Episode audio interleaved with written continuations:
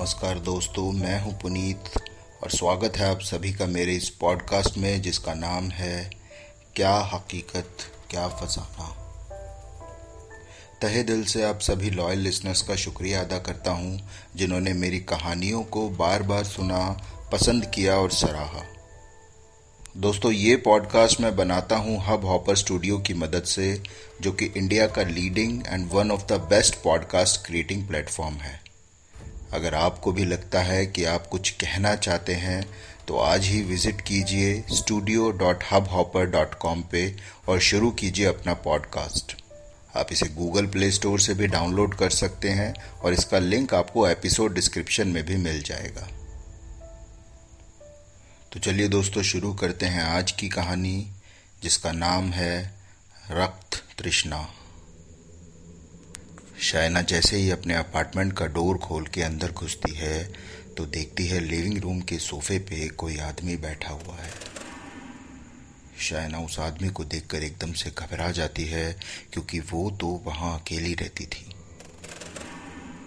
वो डरते डरते आगे बढ़ती है और उस आदमी से पूछती है कौन है वहाँ? वो आदमी शायना की तरफ़ घूमता है और कहता है, घबराइए नहीं शायना जी। मेरा नाम कुमार है। शायना पूछती है, कौन कुमार? कुमार कहता है, वाह, डॉक्टर साहिबा, रोज मुझसे फ़ोन पे बात करती हैं और पूछती हैं कौन कुमार? शायना समझ जाती है कि वो कौन है और पूछती है, आप, आपको मेरा एड्रेस किसने दिया और आप अंदर कैसे आए? कुमार कहता है, मेरे लिए कहीं भी जाना बड़ा आसान है। खैर आपने आज फ़ोन नहीं किया तो बस खैरियत पूछने चला आया। चलता हूँ। कल फ़ोन ज़रूर कीजिएगा। आप हालचाल पूछती रहती हैं तो बीमारी का एहसास थोड़ा कम होता है। और कुमार चलते चलते ही शायना से पूछता है, वैसे मैं ठीक तो हो जाऊँगा ना, डॉक्टर? शायना जो कि वहाँ हैरान सी खड़ी थी, कहती है हाँ हाँ हाँ हाँ जी जी जी, दवाइयाँ लेते रहिए धीरे धीरे आराम आएगा।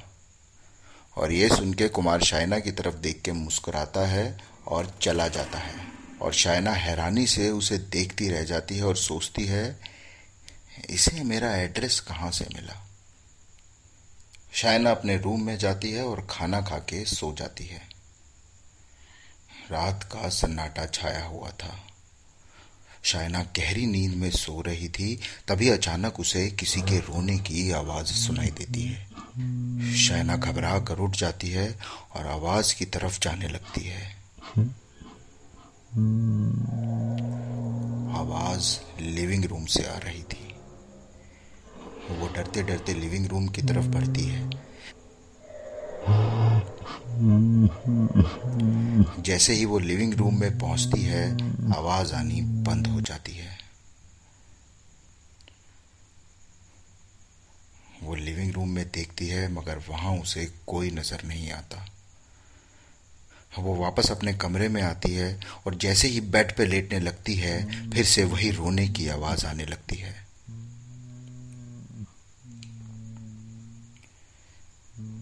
थोड़ी देर में रोने की आवाज़ आनी बंद हो जाती है और शायना की कब आँख लग जाती है, उसे पता ही नहीं चलता। अगले दिन जब शाइना की आँख खुलती है तो उसको लगता है कि शायद उसने कोई सपना देखा है। वो ऑफ़िस पहुँचती है और अपने बॉस राकेश से कुमार के बारे में पूछती है। राकेश कहता है, ठीक है, मैं चेक करके बताता हूँ। और शायना अपने काम में लग जाती है।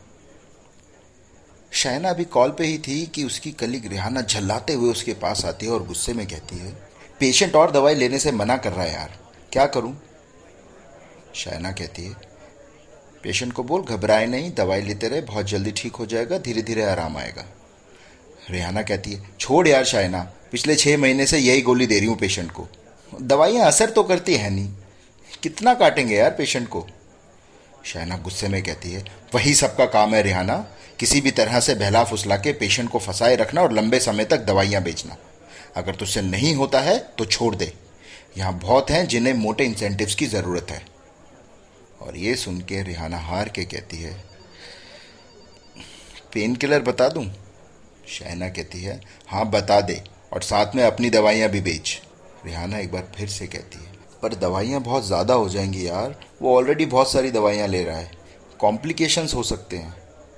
और ये सुन के शायना रिहाना को लुक्स देती है तो रिहाना चली जाती है और शायना कॉल मिला के कुमार से बातें करने लगती है। कंपनी की हकीकत सब जानते थे, मगर मोटे इंसेंटिव्स के लालच में कोई कुछ नहीं बोलता था। और उसमें सबसे टॉप पे थी शायना, जो नकली डॉक्टर बन के कॉल पे पेशेंट से बातें किया करती थी और उनको उल्टी सीधी दवाइयाँ बेचा करती थी। न जाने कैसी भूख थी शायना की, जो कभी शांत नहीं होती थी। शाम होती है, शायना अपना काम खत्म करके घर पहुँचती है और दरवाज़ा खोल के जैसे ही अंदर जाती है तो देखती है उसी सोफे पे फिर से कोई बैठा हुआ है। शायना घबरा जाती है और इससे पहले कि वो कुछ बोले, एक आंटी जिनकी उम्र करीब साठ पैंसठ साल की थी, वो बोलती हैं, घबराओ नहीं बेटा, मेरा नाम लक्ष्मी है। तूने आज फ़ोन नहीं किया तो बस खैरियत पूछने चली आई। अब चलती हूँ। कल फ़ोन ज़रूर करना। तू हालचाल पूछती रहती है तो बीमारी का एहसास थोड़ा कम होता है। और लक्ष्मी आंटी चलते चलते ही पूछती हैं, वैसे मैं ठीक तो हो जाऊँगी ना बेटा? शायना, जो कि पूरी तरह से खोई हुई थी खोई खोई ही कहती है, जी, दवाइयाँ लेते रहिए धीरे धीरे आराम आएगा। और ये सुन के लक्ष्मी शायना की तरफ़ देखती है और मुस्कुरा के चली जाती है। शायना को सब कुछ बड़ा अटपटा लग रहा था। उसे समझ नहीं आ रहा था कि ये सब आखिर हो क्या रहा है। मगर एक बात वो जान चुकी थी कि उसके साथ कुछ तो अजीब हो रहा है। शायना अपने बेड पे लेटी थी और इन्हीं सब चीज़ों के बारे में सोच रही थी कि तभी उसे फिर से आवाज़ें आने लगती हैं। इस बार आवाज़ किसी के करहाने की थी। शायना डरते डरते उठती है और आवाज़ की तरफ़ जाने लगती है।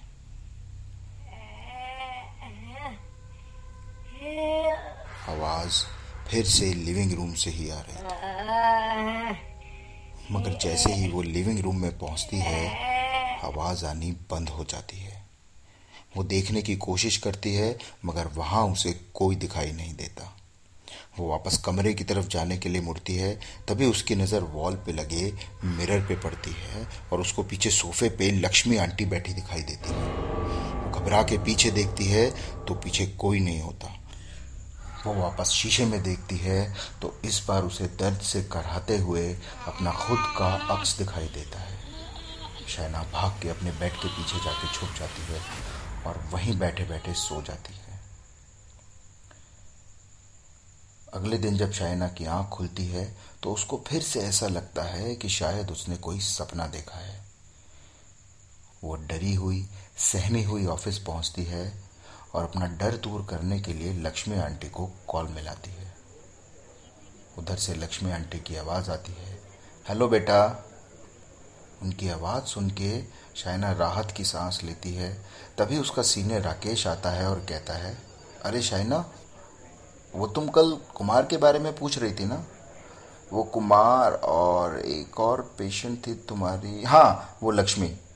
उन्हें कॉल मत करना, वो दोनों एक्सपायर्ड हैं. ये सुन के शाइना के होश हो जाते हैं। वो कहती है एक्सपायर्ड है? लेकिन कब? अभी तो मैं, राकेश कहता है हो गया आई गेस तीन चार दिन। शायना ने जो सुना, उसे अपने कानों पे यकीन नहीं हुआ। वो फटाफट अपना सिस्टम लॉग आउट करती है और खुद को संभालते हुए जैसे तैसे अपने घर पहुँचती है। शायना डरते डरते अपने अपार्टमेंट का दरवाज़ा खोलती है और सोफे की तरफ़ देखती है। सोफे पे कोई नहीं था। शायना राहत की सांस लेती है, तभी उसका फ़ोन बजता है।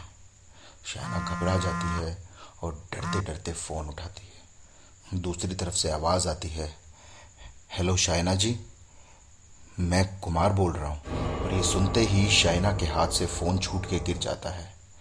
फ़ोन दोबारा बजने लगता है, पर शायना फ़ोन नहीं उठाती और अपने कमरे की तरफ़ भागती है तो देखती है लक्ष्मी आंटी उसके बेड पे बैठी हुई है। वो कहती हैं फ़ोन क्यों नहीं उठाती है मेरा? मुझे तकलीफ़ हो रही है। कोई दवा बता देना बेटा। ये दर्द अब नहीं सहा जाता। शैना वापस लिविंग रूम की तरफ़ भागती है तो देखती है सामने सोफे पे कुमार बैठा हाथ से कॉल का इशारा करता है और कहता है please call me doctor I am in pain Shaina घर से बाहर की तरफ़ भागती है और दरवाज़ा खोलने की कोशिश करती है, मगर दरवाज़ा नहीं खोल पाती। उसके बाद से शायना को कभी किसी ने नहीं देखा। वो हमेशा अपने घर में बंद रहती है। बस कुछ आवाज़ें सुनाई देती हैं। सिसकियों की आवाज़ें, दर्द में करहाने की आवाज़ें। शायना की रक्त तृष्णा शांत हो चुकी थी। मगर लक्ष्मी और कुमार की तृष्णा अभी भी अधूरी थी।